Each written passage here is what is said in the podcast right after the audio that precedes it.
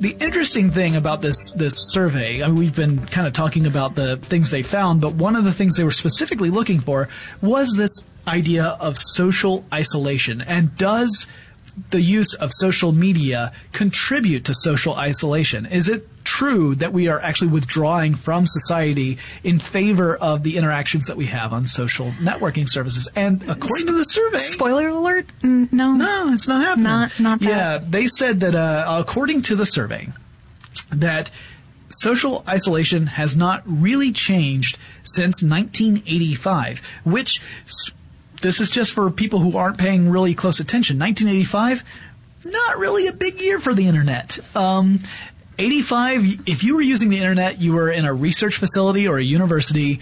Uh, you were not the average person because, of course, the World Wide Web, the the main way we tend to think about interacting with the internet, apart from apps and stuff, that's starting to really take control. But Sure. World Wide Web wasn't a thing until 92. So 85 obviously is before social networking services are a thing. There were like three people on Prodigy as of 89, I think, and that was about it. Yeah, so if you're on a bulletin board system, maybe.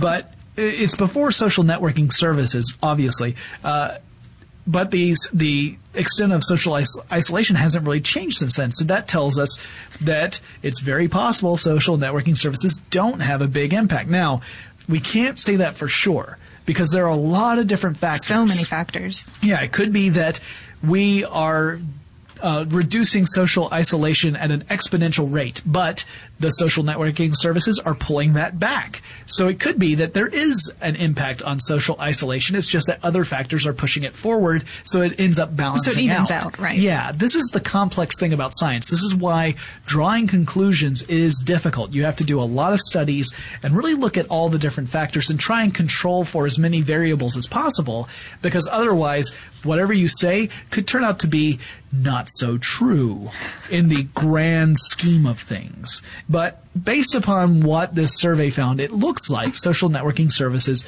are not turning us all into hermits. This isn't from the same Pew Internet study. I, I think it's from a different one. I didn't write down which study it's from in my notes, but um, uh, it's been found that mobile phone use has actually made our contact lists smaller but more intense. That makes sense. So, for instance, you know, it's not that it's not that the relationships are less meaningful. Right. It just means that the ones that we contact, we're really depending upon them, and that we might be using a, a phone in order to make that connection, as opposed to necessarily, you know, walking across the street or, or driving to a friend's house or meeting up at a coffee shop or whatever. Uh, to me, you know, that just means that we're transferring that same need for interaction to a different medium. It doesn't mean that we're losing that interaction. It just means that it's a, you know, we're taking advantage of technology in ways that we couldn't before, which is awesome because, I mean, I'm sure you